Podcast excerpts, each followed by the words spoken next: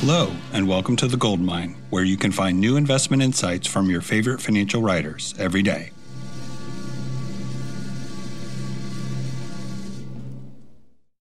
Hi, I'm Dina Isola, and this is Dragging Out a College Degree is a Drag on Finances. Parents might focus on tuition and room and board prices and ignore another culprit that makes school more expensive staying in college for longer than four years.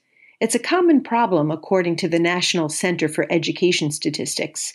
Just 41% of full time students attending college for the first time earn their bachelor's degrees in four years.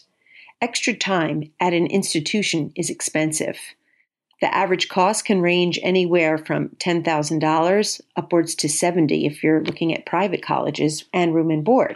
Parents can set expectations for their children, but having a game plan on how to achieve a four year degree in four years or less is most useful. This starts before college applications are underway. First, select the right major. The U.S. Education Department's National Center for Education Statistics found that about one third of students enrolled in bachelor's programs change their majors within the first three years of attendance. Most teens aren't sure what profession they want to pursue. Even among those teens that have something in mind, sometimes the real world job experience might not match their expectations. See what your high school district offers in terms of job shadowing, mentoring, career counseling, and internships. In our district, students can job shadow or intern with businesses so they can gain exposure to job experiences.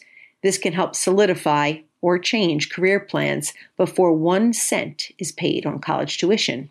Number two, lay the groundwork.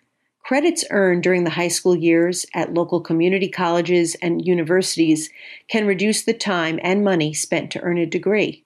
Again, getting exposure to different studies before a major declared makes a student better informed about what major to pursue. This, of course, has a domino effect because students are more apt to choose a school that fits their needs better and accepts their credits, thereby reducing the likelihood of transferring. For college freshmen who are undecided about their studies, consider them starting at a two year community college with a partnership with a university so that the college credits will transfer.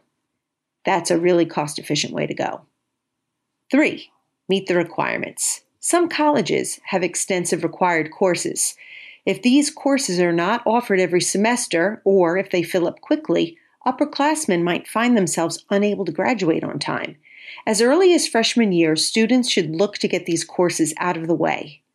Find out if taking these classes online or during a semester break at a local community college is an option and make sure to get approval with the institution before signing up.